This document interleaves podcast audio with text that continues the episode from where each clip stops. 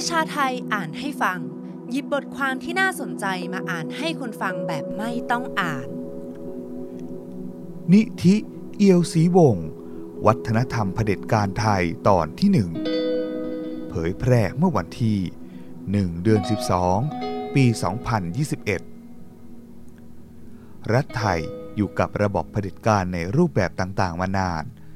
แม้ว่ามีความพยายามในศตวรรษที่21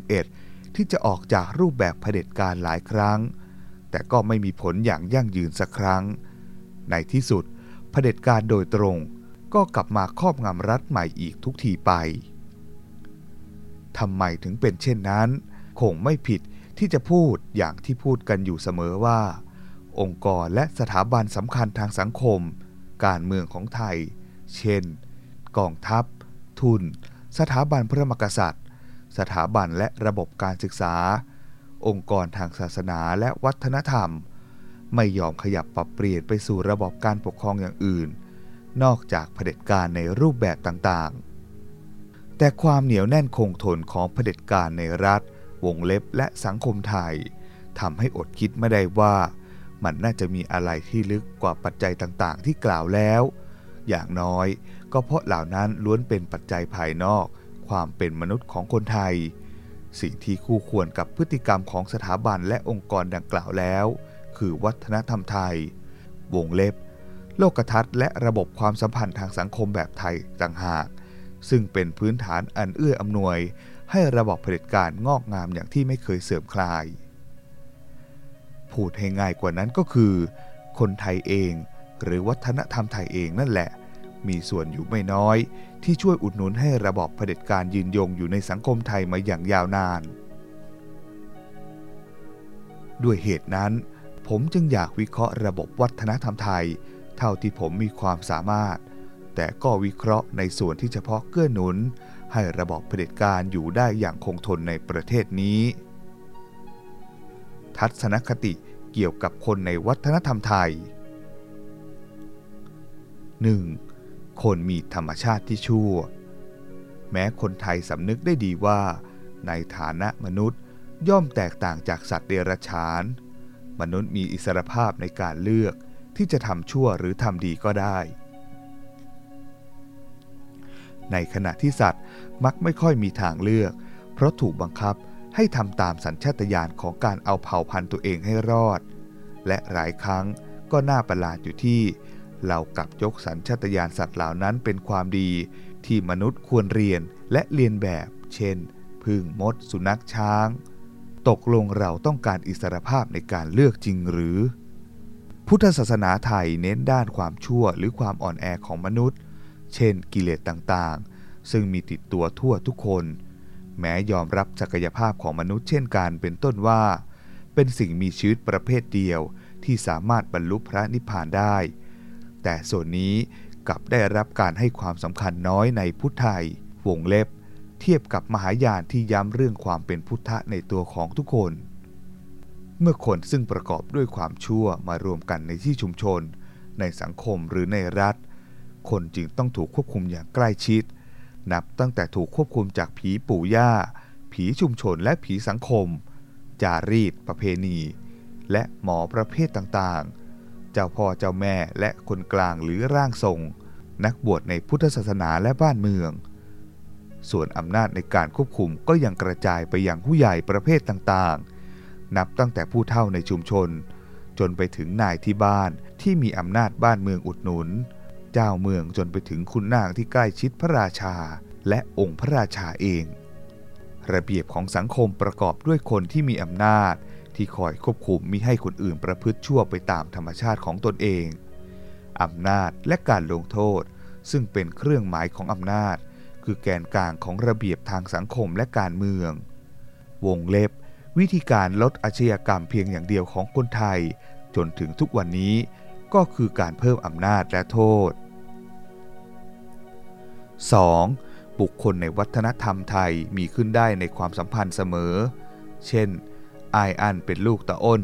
เป็นหลานกำนัน บวชกับพระครูปริก เป็นผัวอีลอย บุคคลหนึ่งจะเป็นใคร ไม่ได้ขึ้นอยู่กับตัวเขาเพียงคนเดียว แต่เกี่ยวโยงกับเครือญาติบัมพบุรุษ ผี สังกัดและเมือง ที่เขาอยู่เป็นต้น สำนวนไทยว่าคนต้องมีหัวนอนปลายตีน เพราะถ้าไม่มีคนอื่นก็จะไม่รู้ว่าสัมพันธ์กับบุคคลนั้นอย่างไร นอกจากสัมพันธ์เหมือนกับเป็นวัตถุ วงเล็บ วัตถุทางเพศ ทางแรงงาน ไพ่สวย หรือจะพูดว่าลักษณะเช่นนี้เกิดขึ้นในสังคมโบราณทั่วไปก็ได้ เพราะสำนึกว่าบุคคลย่อมเป็นปัจเจกที่มีลักษณะเฉพาะของตนเอง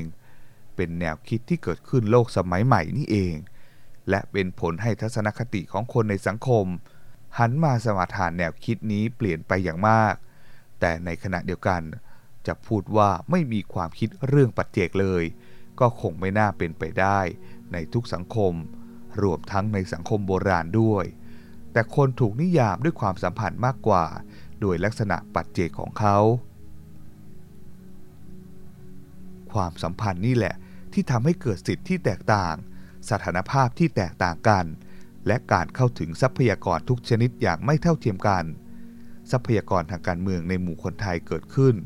จากการอ้างความสัมพันธ์ นับตั้งแต่ตระกูล จังหวัด ลูกข้าวเหนียวหรือสตอ โรงเรียนเก่าตำแหน่งข้าราชการกองทัพ และสถาบันกษัตริย์ ในการเมืองไทย ความสัมพันธ์มีความสำคัญกว่าปัจเจกลักษณะเป็นอย่างมาก ปฏิเสธไม่ได้ว่า ระบบความสัมพันธ์ดังกล่าวนี้ สืบเนื่องมาจากระบบความสัมพันธ์เก่าที่มีมาแต่ดั้งเดิมในสังคมไทย ความสำคัญของความสัมพันธ์ กับของปัจเจก ทำให้เผด็จการแบบไทยแตกต่างจากเผด็จการแบบเพื่อนบ้านอย่างไร ผมคิดว่าควรเปรียบเทียบให้เห็นไว้ด้วย การตกเป็นอาณานิคมโดยตรงของตะวันตก ซึ่งทำให้เจ้าอาณานิคม ต้องเข้ามาตั้งรัฐบาลตนเองเพื่อขึ้นปกครองทำให้ความสัมพันธ์ตามประเพณีที่มีมาแต่ดั้งเดิม กลายเป็นทรัพยากรทางการเมืองที่หมดพลังลง หรือถึงยังมีพลังอยู่บ้างในบางรัฐ ก็อ่อนลงอย่างมาก พวกระเด่น หรือเชื้อวงเจ้าในชวา ถึงแม้ได้รับตำแหน่งกำนันอย่างในอำเภอภายใต้รัฐบาลดัช แต่ก็ต้องยอมสยบต่อรัฐบาลอาณานิคม เสียจนไม่เหลืออำนาจอะไรในการสร้างเครือข่ายทางการเมืองของตนได้อีก เช่นเดียวกับบัณฑิตคงจื้อในเวียดนาม แทบไม่เหลือแม้แต่เกียรติตามประเพณีในสังคมอาณานิคมด้วยซ้ำ ตรงกันข้ามกับในสยาม ซึ่งแม้ไม่ตกเป็นอาณานิคมโดยตรง ผู้ปกครองก็นำความเปลี่ยนแปลงในรูปแบบอาณานิคมเข้าสู่ประเทศ แต่สร้างระบบความสัมพันธ์ที่ยังรักษาระบบความสัมพันธ์ตามประเพณีเอาไว้ แม้ต้องปรับเปลี่ยนไปบ้างก็ไม่มากนัก การปฏิวัติชาตินิยมของประเทศอาณานิคมเพื่อนบ้าน เป็นผลให้ล้มล้างทำลายความสัมพันธ์ที่เจ้าอาณานิคมเคยสร้างไว้ทั้งหมดลง การสร้างและสะสมทรัพยากรทางการเมือง ต้องอาศัยความสามารถส่วนตัว มากกว่าความสัมพันธ์ใด ๆ ซึ่งมีพลังเบาบางลงแทบหมด เรียกว่าในรอบประมาณศตวรรษเดียว ระบบความสัมพันธ์ถูกล้มล้างทำลายจนแทบหมดสิ้นถึงสองครั้ง การปฏิวัติสยามในพศ 2475 วงเล็บซึ่งมีลักษณะเป็นการปฏิวัติชาตินิยมเช่นกัน ไม่มีผลอย่างที่เกิดขึ้นในประเทศอาณานิคมเพื่อนบ้าน ทรัพยากรทางการเมืองยังอาจสร้างได้เป็นส่วนใหญ่ จากระบบความสัมพันธ์ที่สืบเนื่องมาตั้งแต่อยุธยา ต้นรัตนโกสินทร์และการปฏิรูปจักรีวงเล็บศัพท์ที่เคยถูกใช้เรียกในการปฏิรูปรอ4ถึงรอ7ด้วยเหตุดังนั้น ผู้นำไทยจึงแตกต่างจากเผด็จการเพื่อนบ้านอย่างมาก ทรัพยากรทางการเมืองของทุกคน คือความสัมพันธ์ที่มีกับกองทัพ หรือสถาบันพระมหากษัตริย์ หากไม่นับจอมพลปอพิบูลสงคราม และจอมพลสฤษดิ์ธนรัตน์แล้ว ไม่มีเผด็จการสักคนเดียวที่ได้ชื่อว่ามีความโดดเด่นเป็นพิเศษ จนเป็นที่ยอมรับของกองทัพ และกลุ่มผลประโยชน์ทางการเมืองหลากหลายกลุ่ม ตรงกันข้ามกับเผด็จการเพื่อนบ้าน ถึงเราจะชอบหรือไม่ชอบบุคคลเหล่านั้นก็ตาม แต่ปฏิเสธไม่ได้ว่า คนอย่างโฮจิมินห์ไกรสอนพมวิหาร ฮุนเซน สุกาโนลีกวนยิว และสุฮาโต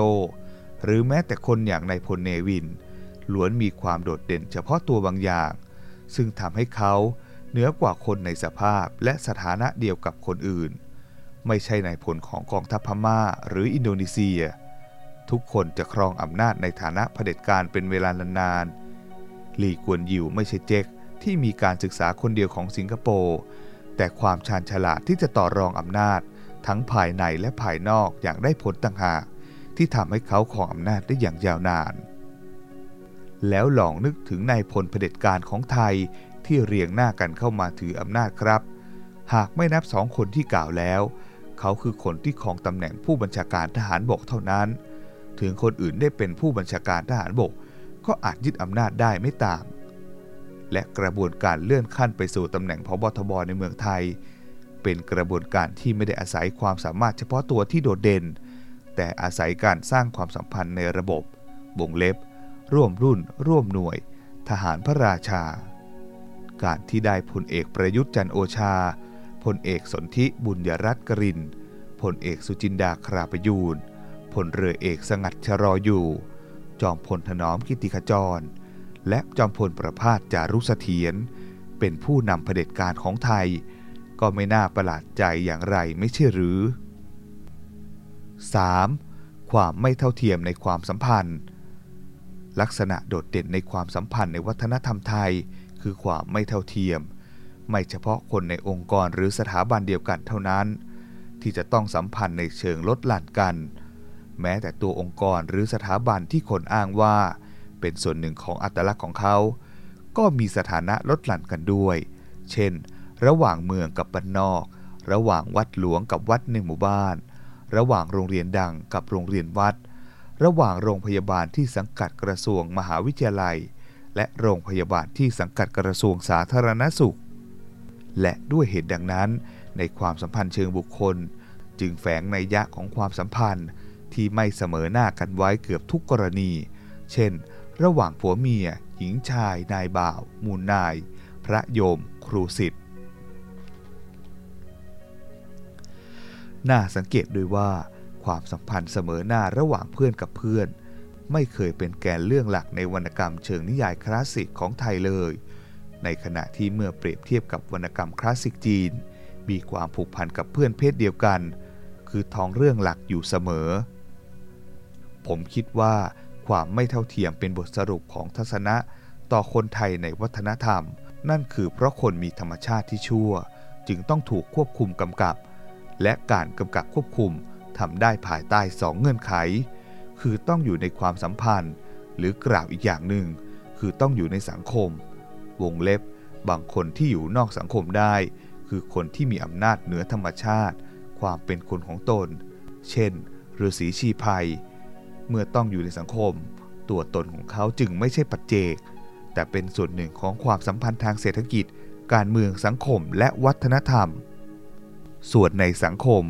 การกำกับควบคุมจะเป็นไปได้ก็ต่อเมื่อคนไม่เท่าเทียมกัน ถ้าทุกคนเท่าเทียมกัน สังคมก็จะเป็นมิกสันยี เพราะต่างจะใช้ธรรมชาติที่ชั่วของตนดำเนินชีวิต แต่อำนาจควบคุมจะตกอยู่ที่ใคร มากน้อยลดหลั่นกันอย่างไร และมิติที่แตกต่างกันอย่างไร ขึ้นอยู่กับว่าบุคคลนั้นมีอำนาจในการควบคุมธรรมชาติที่ชั่วของตนเองได้มากน้อยเพียงไร คนที่สามารถควบคุมได้มาก ก็จะมีอำนาจมาก เรียกว่าบารมี หรือความดีที่สั่งสมไว้สูง อำนาจกับความดีจึงเป็นของคู่กันในสังคมไทยเสมอ ปัญหาเรื่องทำอย่างไรให้คนดีได้มีอำนาจ เป็นส่วนหนึ่งของรัฐศาสตร์ไทยที่มีมาแต่โบราณ กษัตริย์ที่ถูกชิงบัลลังก์ถูกบรรยายว่าชั่ว ในขณะที่ผู้ชิงราชบัลลังก์ก็ได้ถูกบรรยายว่ามากด้วยบารมีอย่างไร สืบมาถึงปัจจุบัน รัฐบาลที่ถูกรัฐประหาร ก็จะมีคอรมอที่เป็นบุฟเฟ่คาบิเนตผลประโยชน์ทับซ้อนหรืออีโง่เสมอ ส่วนผู้ชนะก็จะถูกพิสูจน์ความดีของตนด้วยการสวดมนต์ทุกวัน นั่งสมาธิจนได้ฌานสูง เป็นผู้มีชีวิตสมถะ ลูผัวเด็กไปจนถึงผูกพระขม้าเต็มพุง วงเล็บยังมีต่อ เผยแพร่ครั้งแรกใน มติชนสุดสัปดาห์ อย่าลืมกดไลค์ กดแชร์ กด subscribe แล้วคุณจะไม่พลาดข่าวสารจากประชาไทย